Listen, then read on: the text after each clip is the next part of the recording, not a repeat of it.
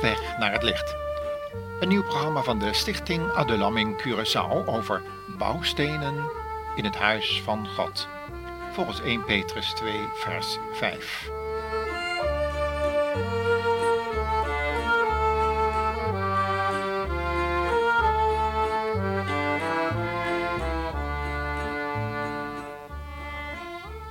Christenen zijn eigenlijk echte bouwondernemers, als je het eigenlijk goed bekijkt. Misschien hebt u zich wel eens een, uh, afgevraagd wat nou een bepaalde leidinggevende groep daarmee bedoelt, als ze daarnaar verwijzen. Deze mensen die wijzen dan op de noodzaak dat mensen bouwen aan een goede maatschappij en lezen vaak in hun samenkomsten het begin van het Johannesevangelie voor, waarbij er gewezen wordt op God, de grote bouwmeester van het al. Nu willen we niet ingaan op de religieuze achtergrond van deze groep als organisatie, want daar is in dit programma geen plaats voor. Maar christenen behoeven zich niet bij een speciale organisatie aan te sluiten om bouwers aan een nieuwe wereld te kunnen worden. Ze zijn het al en de grote bouwmeester is God. Zo staat het in onder andere Hebreeën 11 vers 10. Laten we het maar eens lezen. Abraham vertrouwde erop dat God hem zou brengen in de stad met vaste fundering, waarvan God zelf de architect en bouwmeester is. Ook Petrus schrijft hierover in 1 Petrus 2, vers 1 tot 10. En ook in dit gedeelte van zijn brief willen we voor het goed verstaan van dit onderwerp iets voorlezen. Het begint zo. Bevrijd u van alle gevoelens van haat en bedrog. Het moet afgelopen zijn met schijnheiligheid, jaloezie en roddel. Als het goed is, moet u als pasgeboren kinderen verlangen naar zuivere geestelijke melk. Dat wil zeggen, naar het zuivere woord van God en het goede nieuws. Dan zult u groeien en in leven blijven. U hebt reeds ervaren hoe goed de Heer is. Ga dus naar Christus toe. Hij is de levende steen waarop God zijn bouwwerk neerzet. Hoewel de mensen hem hebben afgewezen, is hij voor God zo kostbaar dat hij hem uit alle anderen heeft uitgekozen. U moet zich door God laten gebruiken als levende stenen waarmee hij zijn geestelijk huis bouwt. En dat niet alleen, u bent ook heilige priesters die door Jezus Christus zo veranderd werden dat zij God geestelijke offers kunnen brengen, die voor hem aanvaardbaar zijn. In de boeken staat het zo: Ik heb een kostbare steen uitgekozen, die ik in Sion neerleg, en waarop mijn huis gebouwd zal worden. Wie vol vertrouwen op hem bouwt, zal niet beschaamd of bedrogen uitkomen. Voor u die op hem vertrouwt, is hij dus kostbaar. Voor mensen die niets van hem willen weten, geldt wat in de boeken staat. De steen die door de bouwlieden afgekeurd werd, is de belangrijkste steen geworden, een echte hoeksteen. Zo is Christus niet alleen de onmisbare hoeksteen geworden, hij is ook de steen waarover men struikelt en waaraan men zich stoot. Dat geldt alleen voor mensen die niet naar hem willen luisteren die weigeren hem te gehoorzamen. Het ligt dus voor de hand dat zij struikelen. Maar u bent zo niet. U bent door God uitgekozen om koninklijke priesters te zijn. Mensen die voor God zijn afgezonderd om overal te vertellen hoe goed en groot Hij is. Die u geroepen heeft om vanuit de duisternis naar Zijn heerlijk licht te komen. Vroeger wist u niet hoe goed en vriendelijk God is. Nu hebt u Zijn goedheid zelf ervaren. Daarover over die vriendschap die God de mensen aanbiedt, daar wil de groep Overstag nog weer over zingen.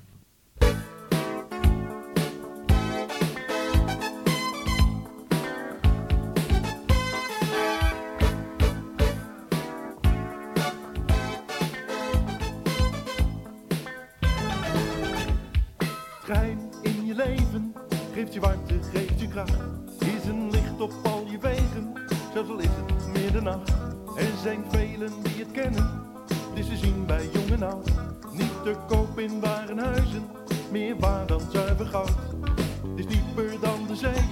Het is warmer dan de zon. Het is mooier dan de regenboog, breder dan de horizon. Geboven alle dingen, wordt sterker met de dag. Het zal alles gaan veranderen, het wint alleen aan kracht. Dat is vriendschap, vriendschap, vriendschap met God. Vriendschap, vriendschap,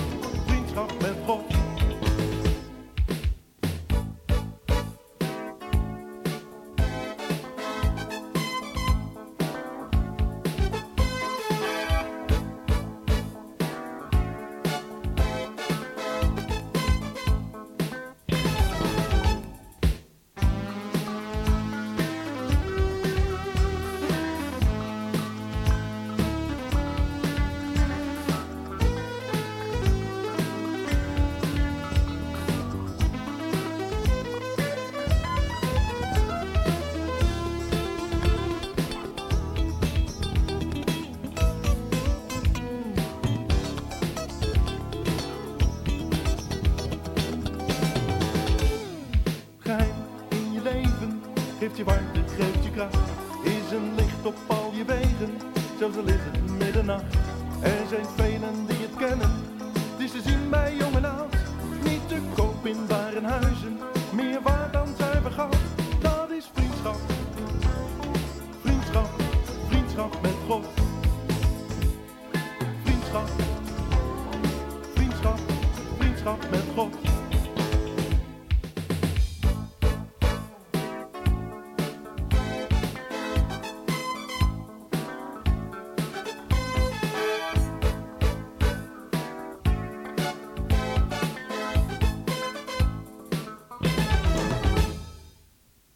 Zo verwijst Petrus ook naar de Heer Jezus als de grote vriend of de kostbare hoeksteen, waarop het hele geestelijk huis van God rust. Dat huis is de gemeente van Jezus Christus op aarde, zoals wij deze nu kennen. Dwars door alle kerkmuren heen verzamelt hij deze levende stenen om ze te bouwen tot een geestelijk huis. Petrus noemt deze levende stenen echter ook koningen en priesters, die geroepen zijn om de kwaliteiten van de Heer Jezus, als de kostbare en uiterste hoeksteen dus, te verkondigen aan de mensen die nog geen levende stenen zijn, zodat zij het door het geloof wel, dus alsnog kunnen worden. Nu is het zo dat de Joden, die hun Messias eerstdaags verwachten, reeds kant-en-klare bouwplannen hebben voor de nieuw te bouwen tempel van het Vrederijk. Het wonderlijke is dat er niet een school opgericht is, zoals we gehoord hebben, waar toekomstige priesters worden opgeleid. Het wonderlijke is ook niet dat men nu al vrij nauwkeurig de plaats van deze nieuwe tempel heeft kunnen bepalen. En ook niet dat men reeds een speciaal gekweekte rode koe heeft, die dan het zondoffer op de grote verzoendag zou moeten worden. Nee, het wonderlijke of eigenaardige is dat men bij de opgravingen en schoonmaakwerkzaamheden in de buurt van de oude tempel de reeds genoemde hoeksteen hebben gevonden, die in de tijd door bouwlieden moet zijn weggeworpen. Deze hoeksteen past precies in het nieuwe plan van de in de profetie en beschrijving van Ezekiels nieuwe tempel van het Vrederijk. Kan het wonderlijke? Nog wonderlijker is het dat wij als christenen geestelijk nu reeds verbonden kunnen zijn aan die door de Joden verwachte Messias, Jezus Christus. Voor hun gevoel komt deze Messias natuurlijk voor de eerste keer op aarde, omdat zij hem niet hebben erkend en aangenomen toen hij voor hem op het kruis van Golgotha als de verworpen hoeksteen stierf. Maar voor ons christenen die vertrouwen op het bloed van Christus Jezus de Heer, komt hij voor de tweede keer. Maar nu om vanuit de lucht zijn geestelijk huis, zijn gemeente dus op te nemen in zijn heerlijkheid en te plaatsen in het vaderhuis met de vele woningen. Mag ik u vragen, luisteraar, bent u zich al bewust en verzekerd van een plaats als een levende steen in dat geestelijk huis van God?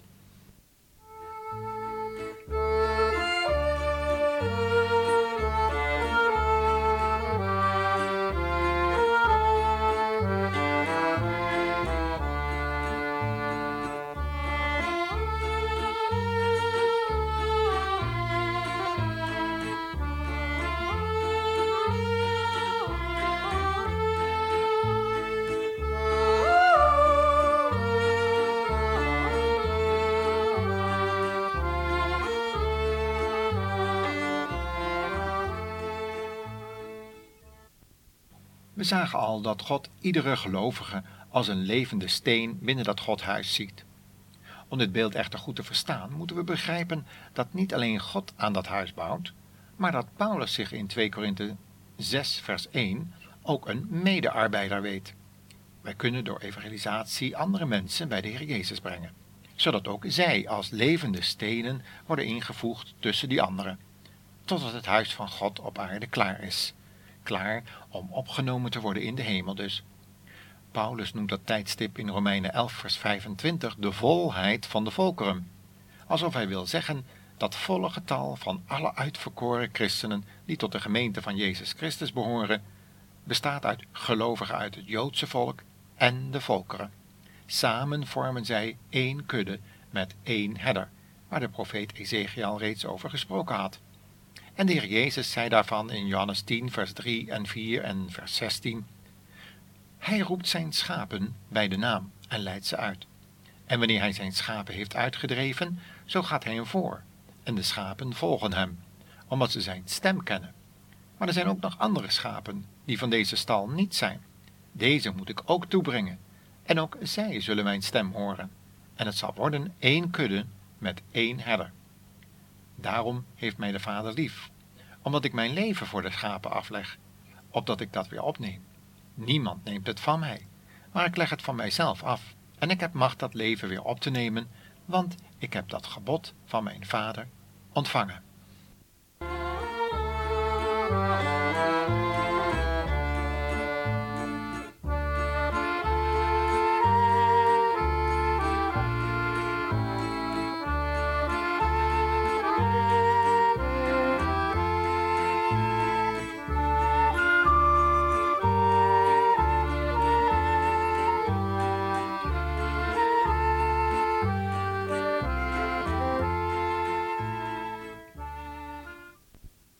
In het Oude Testament zien we een illustratie van dat werk van de Heer Jezus in de activiteiten die David aan de dag legde toen hij een huis voor God wilde bouwen.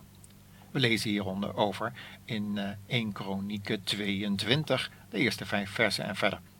David had, na een zeer beproevende periode vanwege zijn ongehoorzaamheid en persoonlijke schuld, maar ook die schuld van het volk, waaronder ook hij moest lijden, na zijn beleidenis van deze zonden genade gekregen en uit dankbaarheid wil hij voor God een altaar bouwen om daar offers voor God te kunnen brengen. Maar dat altaar moest binnen een beschermde plaats staan. Het moest staan op de plaats waar iedereen in de wereld kon komen om God eer te bewijzen en te offeren. Een bedehuis voor alle volken, zoals God het had bedoeld. En zo gaat David aan de slag en verzamelt allerlei materiaal voor het te bouwen godshuis. Zijn zoon Salomo moest dat huis bouwen. En deze man staat model voor de komende Christus, die zijn vrederijk zal oprichten op aarde, maar wel via gerechtigheid. En zo zal al dat materiaal op de juiste, door God voorgeschreven wijze gebruikt worden. En deze activiteiten van die man van God, of eigenlijk beter deze twee mannen van God, David en Salomo dus, staan model voor de activiteiten die christenen mogen doen.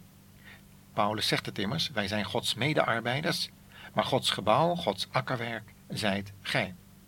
Zo had hij dit in de eerste brief aan de Corinthiërs verteld, hoofdstuk 3, vers 9, voor wie het weten wil. En dan komt nogmaals die vraag weer terug, die we aan het begin van dit programma hebben gesteld.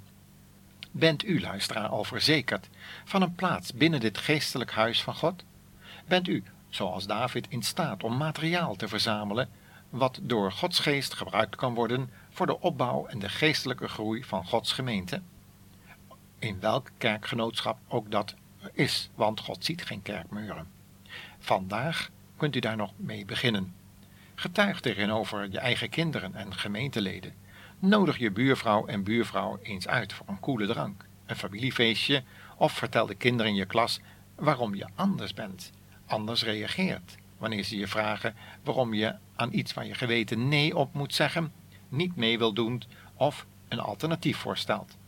Vertel aan collega's wat de Heer Jezus voor je betekent in de praktijk en hoe je je geloof praktisch invulling kunt geven in het leven van elke dag. Bezoek eens zieken of bejaarden in hun eenzaamheid, gevangenen als je ze kent of bemoedig hun familieleden. Reageer niet afwijzend als je een aidspatiënt spreekt, die vaak heel eenzaam is en zich verworpen voelt, gefrustreerd, bedrogen misschien, omdat zijn of haar geliefde aids bleek te hebben en je niet heeft gewaarschuwd. Zulke dingen gebeuren. Wijs erop dat er bij Jezus een betrouwbare gids en schuilplaats is en er hoop voor de toekomst bestaat in een hopeloos naar rust en vrede zoekende wereld.